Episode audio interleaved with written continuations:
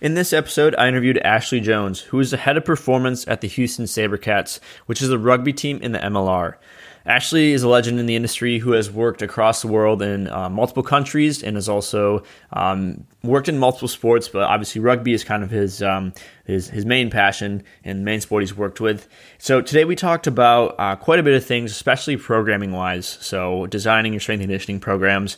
Ashley takes a lot of different points from a lot of different types of programs. So he has some some West Side conjugate style. He's talked about using a little bit of tier system uh, and a little bit of some some Wendler, and really just it's really it was really interesting to hear uh, how he kind of takes bits and pieces from each and pieces them together, and just how, how his thought process goes when he uh, designs programs for his athletes. So again, whether you're a coach or an athlete, honestly, this would this would be very beneficial in learning that. We talked a little bit more uh, about the the conjugate West Side style and how he likes to do that and incorporate at, to athletes more than just the powerlifting.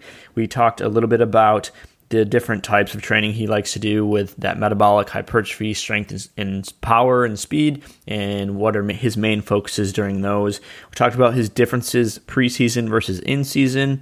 Then we talked a little bit about how he really allows his players to pick the exercises and ways he incorporates that. Then we kind of finished off talking a little bit more about uh, conditioning and different ways he likes conditioning, but just a, a, really great episode with amazing amounts of knowledge that uh, Ashley was able to give everyone. So again, whether you're an athlete, coach, anything, this just is this is just how he thinks of designing his programs and the benefits he has and talks about for him. It's really great and really great to hear. So here it is. Welcome to No Weak Links with Patrick Wood. The purpose of this podcast is to help you learn up to date evidence based content and knowledge through life experiences. This podcast is perfect for athletes, coaches, parents of athletes, or any active person looking to improve their fitness or athletic ability. So please have a listen, and I hope you enjoy.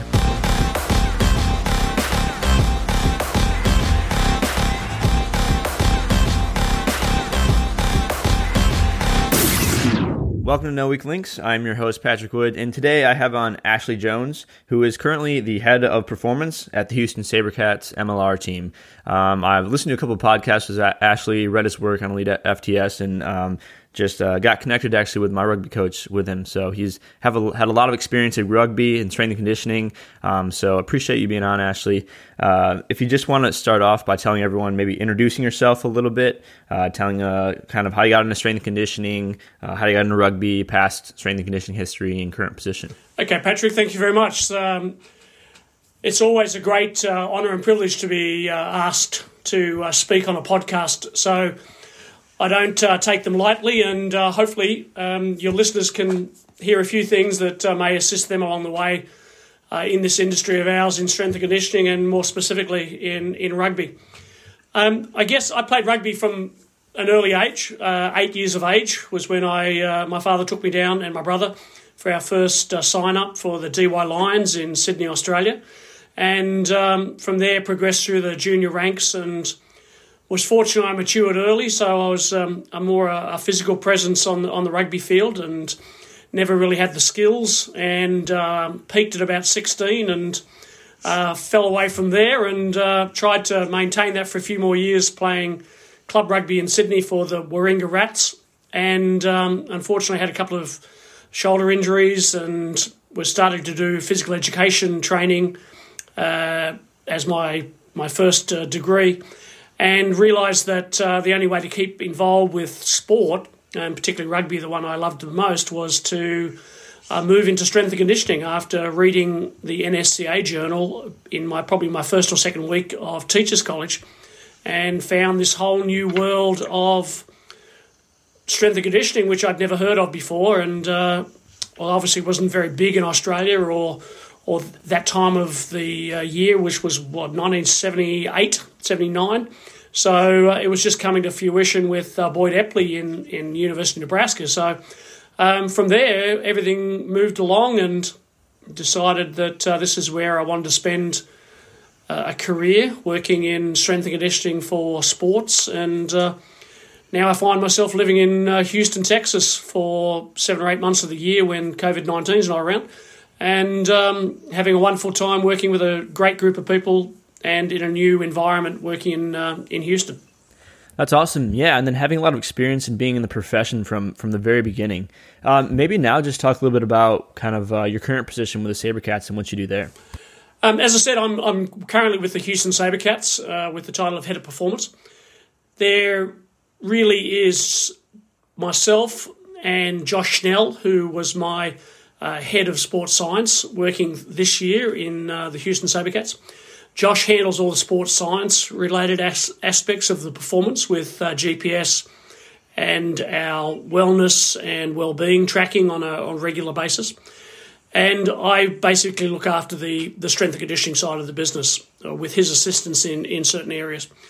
So, in, as far as that's concerned, it's it's basically like any standard strength and conditioning program, I guess. Uh, we are looking at uh, a fairly rugby specific uh, program, and I think that's been the most important aspect of me moving to the United States is to to look at rugby specific strength and conditioning, not just strength and conditioning per se. So I guess having worked around the world in, in rugby over the last um, 15 odd years, it's trying to bring all those elements of different environments, different programs to to refine and to to match up with the the level of the players that we currently have, and also to ensure that the performance is based around game day come Saturday, and uh, not just looking at numbers in the gym or fitness tests or things like that. It's it's all about ensuring that we have a, a game day performance uh, come Saturday.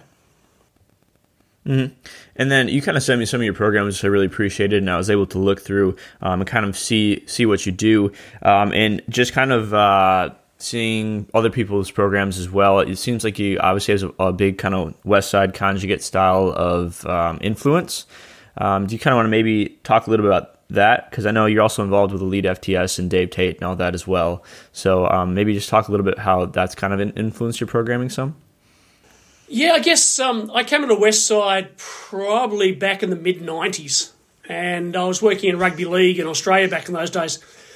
And I'd been raised, as most of us of that generation were, with a, a Matveyev, Bompa, Verkhoshansky, traditional Soviet based periodization, working um, in phases, going from, say, a hypertrophy phase into a strength phase into a, a, power phase, into a peaking phase, into a maintenance phase, all that traditional style. And the conjugate style that Westside was utilizing with their programming just just seemed to make sense in the fact that obviously if you've prioritized hypertrophy training for a block of a month and then you transition into more of a strength phase and then into a peaking phase, you lose quite a considerable amount of the hypertrophy that you developed in the first place. So, in looking at that and listening to that, and, and I'd always been an advocate of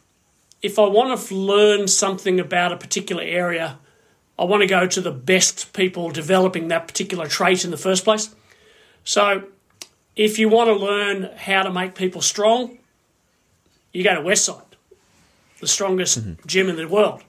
So, having read everything in uh, Powerlifting USA back in those days, and um, then looking at um, how I can apply that to rugby, I think the most important thing with, with anything, it doesn't matter what particular type of training program that you come across, um, whether it's uh, Jim Wendler's programs or or even Nautilus or any other sort of program, you have to find out how it can be applicable to the sport you're actually working with. So, looking at, and I think the big mistake that some trainers make if they try to adopt a West Side conjugate style of programming is the fact that obviously that's specifically targeting powerlifting.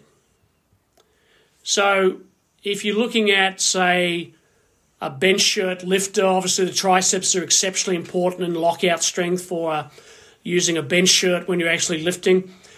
It tends to de emphasize the work off the chest, so the shirt takes care of that and you end up working the lockout strength. But again, we obviously don't have that within rugby, so we have to look at slightly higher repetitions, slightly different exercise selections. I mean, having looked at the number of specialty bars you can now access, I've actually moved more and more away from a straight bar as far as using that in any of my training programs. And I think the variety which you've touched on in the introduction is ensuring that we have options available for, for people who are banged up from from years of playing the sport. So I will tend to program an American press bar or football bar as my bench press movement rather than a traditional straight bar. And I think mm. people get hung up on on strength records from either powerlifting or Olympic lifting and say, well, what percentage of the world record are you? which is which is pretty cool, I guess. So you get, a, you get an idea. But when you're looking at that, I mean, obviously you need to be strong to play any sport, mm. but do you need to be able to squat three times your body weight to be an effective rugby player?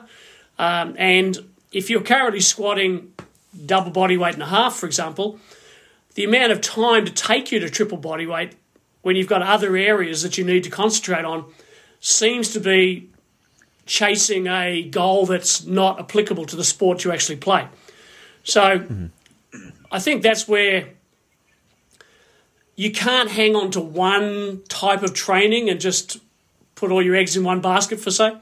I mean, you look at the work of um, Dan Baker and um, other people around the world on, on and Chris, obviously, on velocity based training. Um, again, that makes great sense as well for rugby because it's all about rate of force development.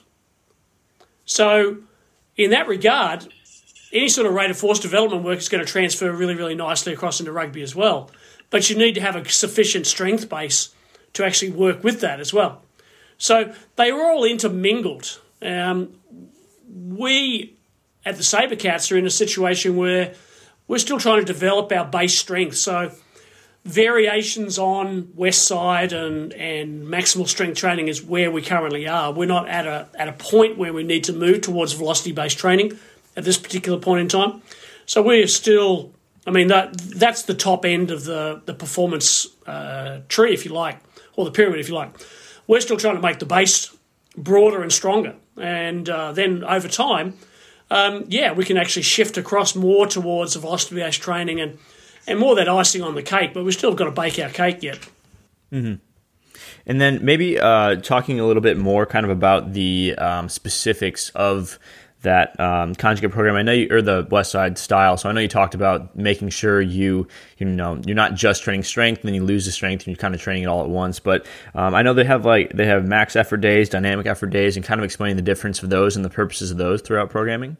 Yeah, sure. Specifically with the conjugate system, some players, I really want to emphasise a max effort day, and this will change between the off season and, and the pre season and in season.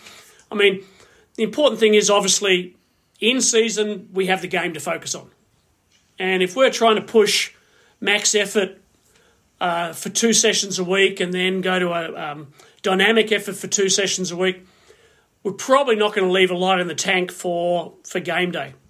So I've been writing specific programs for the Conjugate Club at uh, Westside Barbell and trying to manipulate the typical Westside template in order to say, well, if speed and power is the deficient area that you need to work on, so trying to individualize the program, then we can actually look at two specific days for a dynamic effort, but then just combine upper body, lower body on one maximal effort day to ensure that we're leaving energy in the tank to look at our speed development and also our, our metabolic development as well. Obviously, in a traditional conjugate West Side style program, you're preparing people to be as strong as they possibly can in the power lifts. So we need to take that in consideration in that there is only just so much adaptive energy within people at the one given time. So when we're concurrently trying to work on improvements in physical size, if a player is not adequately big enough to play the position well, we look at speed development, acceleration, maximum velocity, change of direction. We look at metabolic systems, we look at aerobic systems, we look at anaerobic systems, we look at lactate tolerance. So the whole jigsaw puzzle of performance needs to be pushed towards an individual's needs. So when we're developing a, a West Side conjugate, it'll, it'll look at the needs based aspects of the performance. And a lot of times we might get by with just combining a one day of maximal effort, one day of dynamic effort, and that could be it for the preseason week. In our off season, we might, we'll have those four full days a week, so we can actually say, right, we'll go more traditional as far as the actual template is concerned, using slightly higher reps because I don't think we need to work down to to max singles in um, say the max effort system. Or we might adapt a Wendler 531, or we might adapt, adapt that even to a 642, or even a Dan John 864. I mean, they're all really good models to actually allow you to be specific as far as what you're trying to achieve uh, with the rugby rugby performance programs. So, and again, I have different programs for different individuals across the board. So if there's one from, say, more of a hypertrophy development, that could involve doing some targeted body part extras at the end of every workout. If it's more a what I refer to as a neural type system of training, which is more speed and power, uh, that could be the priority. So we'll hit speed and power first, then go to maximal strength, then finish off with some um, uh, repetition uh, methodology, say uh, with a specific body parts.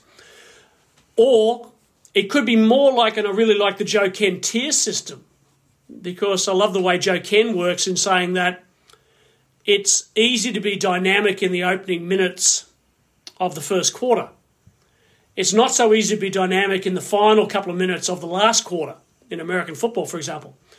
So, again, with rugby being a continuous activity sport, obviously the power production is going to decrease over a period of time. So we need to be sometimes putting more of our explosive type movements at the end of our strength program, which goes against, say, traditional Olympic lifting philosophies where you do your, your fast explosive movements first and then work towards your slower um, strength movements towards the end. But again, it's taking all the elements of all those different programs and then putting them into what you require to get the best out of your people come game day. So, irrespective of the work that you're actually doing, whether it's West Side, and obviously I'm wearing a West Side jacket here at the moment, um, or it's Jim Schmitz Olympic lifting programs or Tommy Kono's Olympic lifting programs, for me, the most important thing is developing a philosophy of training with all those different methods available to you. Mm-hmm. And I think young coaches and young trainers, trainees as well, suffer from trying too many different things too quickly and not allowing a period of time for you to develop a knowledge of that particular training system. And I, have termed that uh, program promiscuity.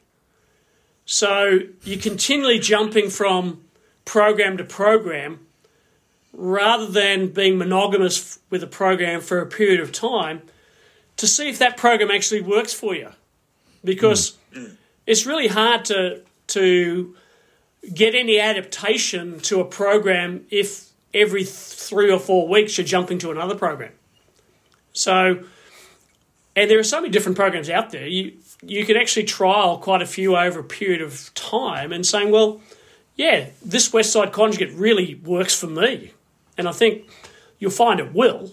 Um, obviously, the volume needs to be adjusted in some situations, and but that's all the tinkering and fine tuning that either the trainer you're working with will do, or you yourself as a trainee will fix up. So, um, but give something time enough. And and I see it every day. I mean, I train in a commercial gym when I'm back here in Christchurch, and it's it's amazing the number of times you see people flip from program to program to program, and they don't give it any a chance, and or they'll they'll pull some new program off Instagram and and give it a go, and they don't realise the development of the program along the way. So uh, it's important, I think, to to get the the knowledge of time and looking back over time and looking at some of those older programs.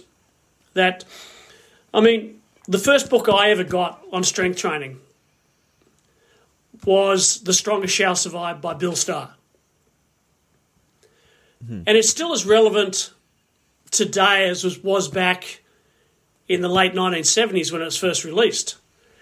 And if you follow that for a period of time, you're going to make some solid gains. So, again, even before that, Reg Park. Reg Park's five sets of five, which obviously the the um, Strongest Shall Survive is based upon as well. Um, they provide great historical fact that something works. So, yeah. Yeah. my programming tends to be West Side meets strongman implement training meets Olympic lifting, but it's all pulled together and then saying, right, for you at this present point in time, what do you as a rugby player need to do to be a better rugby player? Yeah. And then I guess, yeah, this is a good point of bringing it in, tr- making sure you are continuously trying a program and not just jumping from program to program. Um, and then also, yeah, just not sticking to one and that's being the only method and being able to uh, kind of take things throughout the years, obviously, from a little bit from each program. Um, do you maybe want to talk a little bit about uh, what you kind of just some main focuses of each sort of specific goal. So I know, obviously, as I said, you like to combine them all in one. But if you're doing um, a little bit more hypertrophy, or if you're doing a little bit more strength and power, or your metabolic type stuff, maybe kind of your main focuses that um, you like to to implement throughout those uh, main goals. Yeah, I think I think this year I'm going to change tack a little bit with my group um, because in the past, and I'll I'll still do this where I have an interview with every player, and it'll be an ongoing saying, well, for you, Patrick, you play a particular position. What do you think you need to focus on? You've had the experiences of different trainers over time, you've been in different organisations. What is your primary goal of training for this particular off season? And it could be, I want to get faster, or I think I'm adequately strong enough, uh, size wise, I'm good I need to get a bit stronger. So, okay, let's prioritize the speed. So, that may require three speed sessions a week for you to get that adaptation occurring. Again, we're working within that pre-season, off-season plan. So, we may need to drop you from three, from four strength sessions down to three speed uh, strength sessions in order to get your three speed sessions. How's your aerobic fitness? Is that good enough for your position you play? Okay, good we can actually take one of your aerobic sessions away and we can give you that third speed session without having to worry about uh, losing or inability to recover for the next session. So I think that's important. But I also, this particular preseason, I want to go look at neural training for the group. I'll look at mechanical training, which will be size and strength, and also I want to look at metabolic training with circuits and the related activities associated with that. In the past, I would have prioritized okay, you're going to be more neural dominant, so you're going to be more um, the velocity end of the curve. If we're talking about surfing the curve, the great Paul Comfort term from, from his research, um, looking at the, the velocity end of the curve, or maybe you are more looking at the more force end of the curve. So I want to integrate all those different areas of the curve and also the metabolic aspect to give these guys a much harder preseason than they've had previously. Now, in the past, again, if a person needs to add size, we need to look at volume. Hypertrophy is volume. So we need to look at volume training. And it's really, really hard to look at volume training on the lower body when you're trying to look at probably doing 15 to 19 kilometers of relatively intense running work at the same time. Mm-hmm. So for me, I've always been a strength and power lower body and then looking at armor plating. I love that terminology for calling hypertrophy for upper body. Armor plating the upper body, which you can actually target all throughout the training year. And I've had guys who have played on a Saturday but have done an, an armor plating upper body workout on the Friday the day before. So it's much easier to do that, obviously, than trying to to hit lower body. Although there's some fantastic lower body hypertrophy training, you have to ensure that it's not going to impact on their running volume or their intensity or lead to injury. So if I've got a person who generally overall needs to improve their size, and obviously any training on lower body is going to be anabolic for the entire body, I believe. So a heavy squat session is going to have an anabolic effect on the arms and, and the neck and everything. So we might do a, a front squat, back squat failure program the last thing on a Friday and then give them the weekend off. Because mm-hmm. if you've ever done front squats to failure straight into back squats to failure, you know you're not going to think about running for the next 48, 72 hours. So to try and program that sometime during the week, it's going to be impossible. So, so little things like that. Um, you need to tweak the program. In the past, it could be like upper body days. We'll have a second upper body workout for the guys who need to increase muscle size in the upper body. So if we were working more on, say, a four day a week upper lower split style program, you might find that, say, Monday and Thursday would be your lower body, which would be strength and power based. Tuesday, Friday would be upper body, but AM might be more strength and power for the upper body, PM might be more strength and size for the upper body. So we're looking at potentially looking at six um, six workouts a week for those particular people trying to increase mass. At the same time, someone's looking at speed and power, we might get by with just three full body workouts a week with them. And last pre season, we did three full body workouts, and, and I think we got some really solid gains. That's probably the first time I've gone to three uh, full body workouts a week for quite a while. And I think that's, for a lot of the majority of the team, I think that's probably where we'll end up going again after we've actually given people a taste of all these different type of uh, training things. And I'm more than happy to share those programs with anyone if they contact me. And I think they'll be well, they'll be appearing in an article in Elite FTS in the not too distant future as well. So uh, I'd say look out for those uh, probably around July or August. I think. Mm-hmm. And and then maybe uh, what about some uh, differences that you do uh, preseason to in season to where I know like preseason, obviously you're trying to hit maybe more of your goals and, and progress towards that. And in season, you obviously want to keep doing that, but you also want to make sure they're ready to play game day and available for selection. So, uh, kind of what are the main differences you try to implement throughout those uh, preseason versus in season training? Yeah, they're really good questions because the when you look at the preseason in season type mix, I mean obviously at the moment everyone's in a, a really really extended off season so everyone's got this massive window of opportunity to improve their their strength their size their metabolic and, and i'm asking my guys to to do a regular bronco test which is a uh, a 20 back 40 back 60 back continuous shuttle for five times. So a 1.2 kilometer shuttle. So we try and get one done every two, two and a half months so we can get an idea of where people are still with their aerobic fitness. But I'm, I'm actually sending programs to the guys to saying, well, try something way different for a wee while. Why don't you look at doing a, a 531 protocol with the Wendler, pure Wendler method, because we're not, we're not gearing towards rugby at the moment. So you can actually have some fun and go off the reservation type deal and really work on those particular areas of, of training. So, but when we get back into preseason, we're going to obviously target more towards direct rugby. So, the differences I've seen more in, in some programs, I hate that word maintenance. Because for me, if you start trying to maintain something, you're actually decreasing. These I, have never seen someone maintain that well over a course of a rugby season. I think what you're still trying to do come game is trying to increase elements of all the biomotor qualities, but you've increased them at a far decreased rate than preseason because you're still trying to focus in on on the game. Obviously, come on came the Saturday. So my programs will attempt to improve people throughout the course of the 12 months of the year.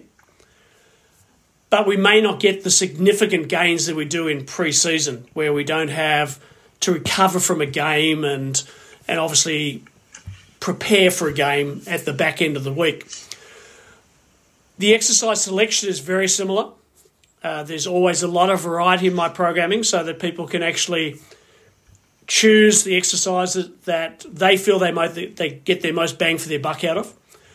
So, and we're in the process of developing our new training facility in, in Houston as well. So, we'll have a, a wide range of uh, specialty bars and exercise selection opportunities.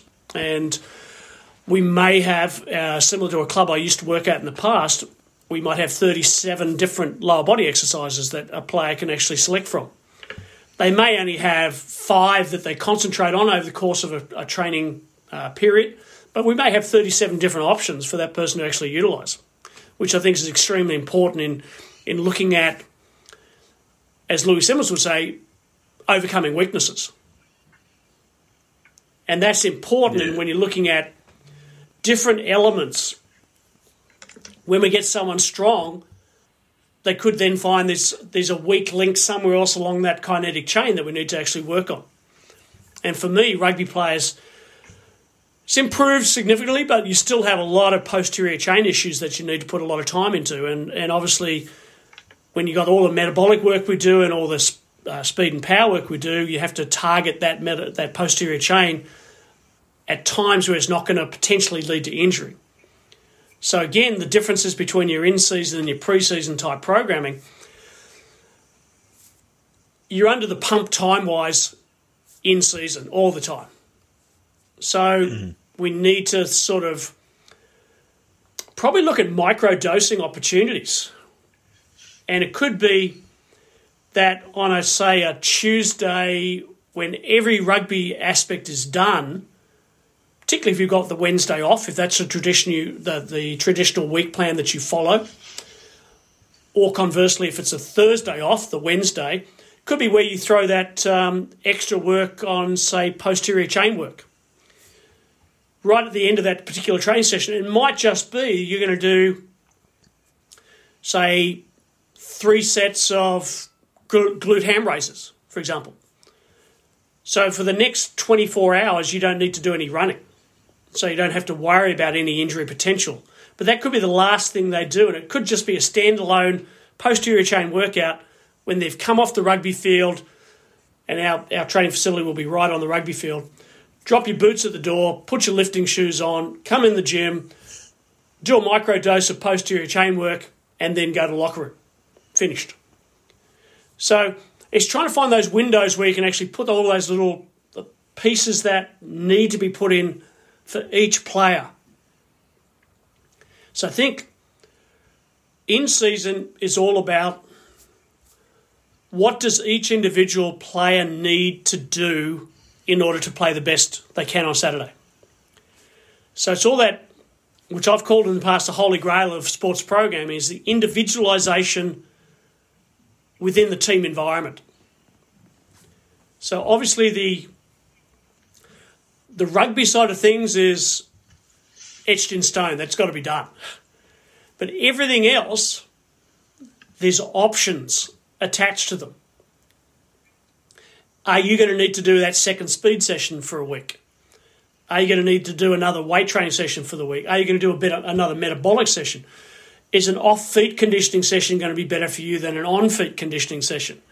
Is that on feet conditioning session going to be more lactate based or is it going to be more aerobic based?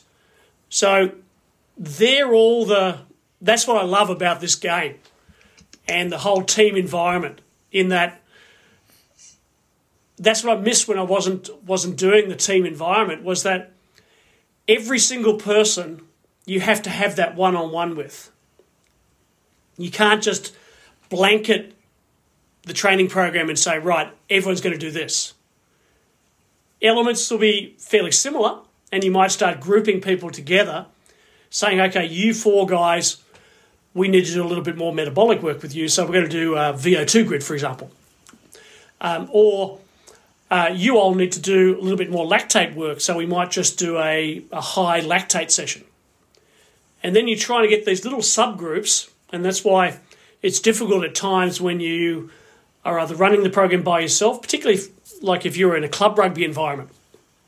Could be you by yourself trying to run 35 or 40 guys.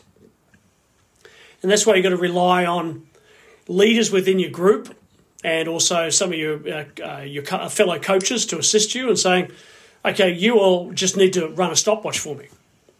So I'm going to give you the stopwatch duty, in every every 15 seconds they might be doing a 15 on, 15 off Eurofit style uh, running session. So basically, you're calling out to them, and, and no one can mess that up. So you can give that to anyone to run. Whereas some of the more detailed sessions you might want to run yourself because you know that uh, it, you need to fine tune it and modify on the run as well, which is the important thing. And I think that's the biggest difference between preseason and uh, uh, in season. You got so much more time in the preseason. Yeah, and and I think that's a really good point too of of having the different um, specific programs for each one because I do think a lot of times or sometimes you know you, you just give that one big blanket program as you're saying to people but if you don't have that specific one you're not probably going to get the best adaptations for each player. So I guess in general do, do you have a like an average? I know it's going to obviously be different with every team and every season but do you have an average of how many different programs you have going on at once? And, and kind of any tips for um, I guess how to manage that as a coach, but also then how to, uh, I guess, be organized with the players as well? Yeah, I mean, we had a squad of 35 last season. So I'd like to say we had 35 different programs running concurrently. And I'd say that every single program probably was slightly different. And it could just come down to exercise selection slightly different. But it could be that these guys needed to do, say, four metabolic sessions a week. And there could have been some metabolic extras at the end of trainings. And all these are running concurrently. So, again, we had a great group of guys in saying we had a couple of guys that had to do a metabolic block at the end of every training session because they were their fitness level was fairly poor. But the whole group used to stay around to make sure these guys finished and finished well and supported them along the way, which was great camaraderie as far as the group was concerned. So I think being the holy grail of individualization, I'd love to say I had 35 totally different programs, but I try and group people with similar needs together to work together and to sort of bounce off each other and, and a competitive environment is a very, very important thing as far as getting the best out of people is concerned. So, the book I wrote a few years ago looking at um, engineering performance for rugby, in that that neural, mechanical, and metabolic. So, we try and look at the focus. The first focus might be the neural system but they also might be suffering metabolic issues as well. So that program becomes a neurometabolic program. So number one priority, number two priority. Or it could be mechanical as their their optimum and neural as the secondary. So that's a mechano mechano neural type program. So you can break all those down. And there was I wrote an article on Elite FTS not long ago that, that looked at those. I think it was something like eleven or twelve different program permutations that you can put into place. Utilizing a, a wide range of exercise selections. I mean, looking at your basic programming, you've got, say, and I, I really do like the work of Dan John. You've got an, a, a lower body push, which is more, say, knee based, which is more, say, squat based. Lower body pull, which is more hinge based. Upper body push, upper body pull. Now, if you can break up upper body push and pull into vertical horizontal plane if you want to go down that route, or you just leave it at that. And you've got a loaded carry to finish. So you've got five exercises. But we can actually manipulate those five exercises looking at set schemes, rep schemes, intensity levels, Um, we could run them as a peripheral heart action circuit if we wanted to look at motivation, uh, sort of metabolic type aspects as a as a metabolic program, um, or we could run them as standalone straight sets, or we could put them as supersets. So again, the same picture can be modified and changed. I guess. What about um for? I know you said that players would um pick the exercises a lot, uh, or or they they kind of have more of a, a choice of exercises correct? And so what um what do you how do you inform players or is or do you just literally say there's you know there's you know the first exercise is this uh, you have these three to choose from or how do you kind of recommend players? Because obviously they know their bodies really well especially at that level of rugby and they went through you know so many injuries and they've trained for so long. So is there any guidance that you like to give them um, other than just pick these three exercises or is it pretty much they should they should know at that point? Well it's it's interesting because some players like a more directive approach, whereas other players mm-hmm. like the more laissez-faire approach, where they get to be they get to be their own strength coach, for example. And sometimes it's interesting that the least, sorry, the most experienced players tend to want you to tell them, right, today you're going to do this, this, and this. Because they often have and often they're the team leaders, they might be team captain, they've got other things they need to consider, not just the gym session. So they don't want to have that that level of choice because it just it just sometimes confuses them. So and it's funny because I had a player this year that was very, very like that, and he said, I appreciate you giving him the opportunity to choose, but I just need you to tell me what you want me to do. And it's funny, after all these years, I found that program really, really difficult to write myself. I find it a lot easier to develop the the broader perspective, if you like, of saying, right, for and what I've done in the past, when I was with Edinburgh, we had a wonderful strength coach by the name of Mark Keys.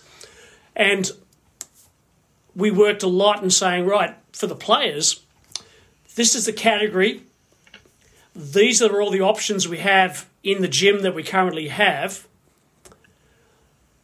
Please pick for you the best top five exercises. So we did that across our playing group and we came up with averages and, and very similar. The players were, were pretty good in saying, right, the top five movements were for a squat based movement were these. Mm-hmm. So they were the ones we delimited to, and then basically, right, these are the ones I want you to choose from. And again, again, where specialty bars come into play so much, or uh, whatever aspect you have, there wasn't too many straight bar squats in that. It could be a safety bar squat, it could be a cambered bar squat, it could be um, a Duffalo bar, um, a box squat versus a, a normal, uh, say a free squat. Um, so they are the options and we'd have bands and chains and weight releases and, and elements such as that. So we might only have five different movements, and then I feel fairly confident that, yeah, any one of those five is going to improve strength. The mm-hmm. the manipulation occurs when you say right, and I like rolling three to four week blocks within the course of the training year. I want you to change again, similar to conjugate I want you to change the exercise you do every block of training, whether it's a three week block or a four week block. And that's aspect of the conjugate training I really like, in that we don't really need to deload in that situation because the change in exercise allows us a new three week pattern of increased intensity over time. So again, it's like traditional periodization meets conjugate style periodization within the actual confines of a team environment. So again, it's breaking down what you want out of a system and then putting it back into a new system. Mm-hmm. And those are all great points, especially on the, the strength side and the and the gym side more. I guess uh, just for for conditioning, and I know you kind of have that metabolic part as well that's sort of part of your conditioning but just i'd say field-based conditioning um, do you do anything um, i had a look at you know some stuff you sent. You, are you kind of a big proponent as well as making that as much like in practice stuff um, and just kind of working with coaches to make the make sure the drills are getting out what they need in, in kind of the running um, and then incorporating a little bit uh, more at the end or do you like to do uh, full conditioning sessions kind of outside? Um, and it probably depends on what the season part you're in as well but i guess just conditioning wise how, how do you like to go about it? Yeah i guess we start every season with a aerobic test. And in the past the 2.4 kilometre 1.5 uh, mile time trial was my go to exercise to use.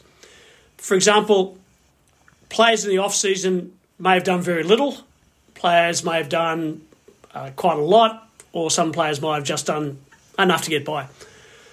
That particular test allows me just to run them on a track, and even if they've done nothing, they may have to walk a bit of that to actually finish a 1.5 mile there's so many good aerobic tables from that and gives you a good average uh, aerobic speed to actually do a lot of programming off. And from there, I do all my interval work and all that. More so these days, I've gone towards more the Bronco test, which we talked about earlier. I've used a yo yo test in the past, I've used a, a 20 meter shuttle um, multi stage test, the beep test, over the years. What I don't like about the shuttle style tests is the fact that players have not done very little, if at all, change of direction work in their off season. So if you jump straight into a change of direction test, even though it's an aerobic test, you often find they're pushing off that dominant leg all the time, which actually tends to overload um, the adductors and the abductors in the in the lower leg. So there is a, a slight risk. So that's why I originally went to a 1.5 mile run, which is just a continuous three uh, six laps of a 400 meter track. The beauty of the Bronco test is you've got a rugby field and you can actually utilise the lines on the rugby field. So I've tended to use that more and more so, and you see a lot of programs around the world will do that. So after we've got that initial aerobic test score, over the years we've developed um, a number of uh, position specific norms associated with that. So we can actually get an idea of whether you need to do a lot more aerobic work or you can actually shift across into more anaerobic work to begin with. Because again, anaerobic work will help improve uh, aerobic capacity, but you still need to develop a good solid base of aerobic capacity in, in the game of rugby. So the players will then be split, and we will do a combination of small sided games, uh, VO2 grids, anaerobic type drills, and there's a wide range of different activities we can do as as standalone sessions. But obviously, we look at the rugby skills components there as well, because with the access of uh, GPS which we have, and, and Catapult sponsors our league GPS, so every every team in the uh, Major League Rugby has access to Catapult, and will have a full uh, group a squad uh, program. So you've got probably 35 monitors for each team. So again, we can get a lot of great information about that. And we know from last season that a big week for us was about 24 kilometres. So again, when we're starting off training, I want to jump in at about 60% of that. And that could be too high for some players but hopefully they've done enough work, and, and I'm sure this group has, looking at our scores and bits and pieces over the last few months, that we can just say, right, for the first week, we're going to work at 60% of that big 24 kilometre week. So we have some defined um, metrics associated with the use of GPS. And then we can actually gradually increase that so that we are looking at acute chronic workload ratio so we're not actually overloading people too fast. But we want to get up to that over a period of four to five weeks of our preseason so that when we get to our Christmas break, we're actually hitting pretty much close to what a big week of training will be. And after we come back from Christmas break, we then go into more specific preseason work where we're introducing the games and practice matches and, and more rugby specific. So we can actually look at the volume and intensity of every training session based around our GPS metrics and then top up people along the way for that. So I would say before Christmas and I've used this uh, phrase a lot in teams I've worked with in the Southern Hemisphere, is which the MLR season is very close to Super Rugby. What we do before Christmas dictates where we finish in May, June. So we build the base. We have more standalone metabolic sessions, anaerobic sessions in the before Christmas type program. After Christmas, because of the more interaction of the rugby related activities, we need to build contact base and we build that prior to Christmas as well as leading into the uh, the next block of training. But then we actually start looking at saying, right, okay, this player needs to do a little bit more metabolic work. So they might have a, a 10 to 15 minute block of metabolic work post training. We have conditioning games we use all the time as far as our small sided games activities.